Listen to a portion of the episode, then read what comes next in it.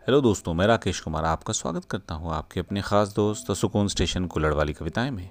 आइए सुनते हैं कविता जिसका नाम है कक्षा के काले तख्ते पर सफ़ेद चौक से बना। विनोद कुमार शुक्ल जी ने लिखा है।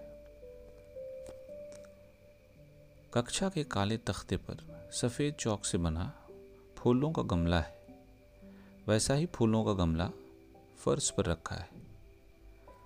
लगेगा कि गमले को देखकर काले तख्ते का चित्र बनाया गया हो, जबकि चित्र को देखकर हु बहू वैसा ही हुआ गमला।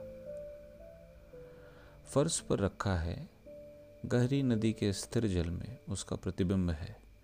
वह नहीं है जबकि जल में प्रतिबिंब देख रहा हूँ। वह आई बाद में, प्रतिबिंब के बाद में।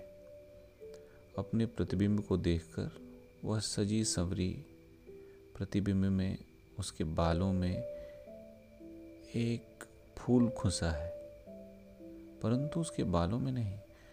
मैंने सोचा काले तख्त के चित्र से फूल तोड़कर उसके बालों में लगा दूँ, या गमले से तोड़कर, या प्रतिबिंब से।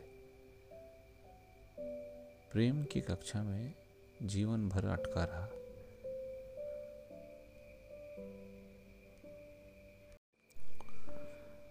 घर बार छोड़कर संन्यास नहीं लूँगा, विनोद कुमार शुक्ल। घर बार छोड़कर संन्यास नहीं लूँगा। अपने संन्यास में मैं और भी घरेलू रहूँगा। घर में घरेलू और पड़ोस में भी। एक अनजान बस्ती में एक बच्चे ने मुझे देखकर बाबा कहा, वो अपनी माँ की गोद में था। उसकी माँ की आँखों में खुशी की चमक थी कि उसने मुझे बाबा कहा।